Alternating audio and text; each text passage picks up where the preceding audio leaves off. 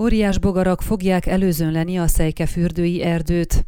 Még nem lehet tudni, hogy mekkora területen fog létesülni a park, hiszen nem tudni még, hogy mekkora terület felhasználását hagyják jóvá az erdőből, közölte lapunknak Fazakas Szabolcs, a Mini Erdély Park és a Bogár Park ötletgazdája.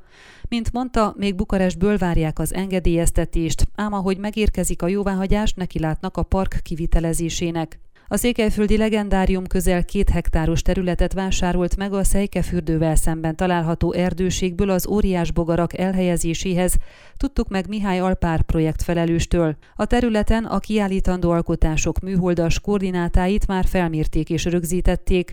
A projekt felelőstől azt is megtudtuk, hogy a bogarak 3D nyomtatása előrevásárolt digitális tervek szerint zajlik, egy-egy bogarat több mint 20 legyártott darabból raknak össze. A fajok pontos behatárolásában és kinézetük kivitelezésében egy rovarszakértő szaktudását is igénybe vették, tette hozzá Mihály, aki szerint a parkban majd külön választják a hazai és az idegen rovarállományt.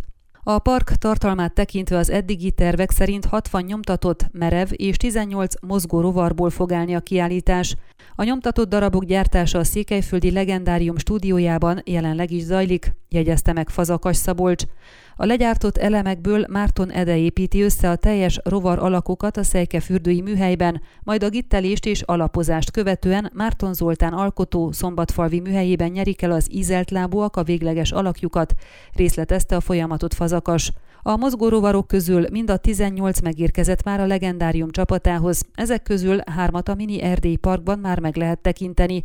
A rovarok érdekessége, hogy elektronikusan mozgathatók, lábaik, fejük, potrohuk van, amelyiknek a szárnya is végez mozgást. A székelyföldi legendárium csapata reméli, hogy tavasszal elkezdhetik a munkálatokat, a Bogár Parkhoz ugyanis több szükséges elem, a háromnyelvű ismertető táblák és útmutatók is elkészültek. Amint a szükséges erdészeti engedélyeket kibocsátják, el is kezdik a park megvalósításához szükséges munkálatokat. Ön a Székelyhon aktuális podcastjét hallgatta. Amennyiben nem akar lemaradni a régió életéről a jövőben sem, akkor iratkozzon fel a csatornára, vagy keresse podcast műsorainkat a székelyhon.pro portálon.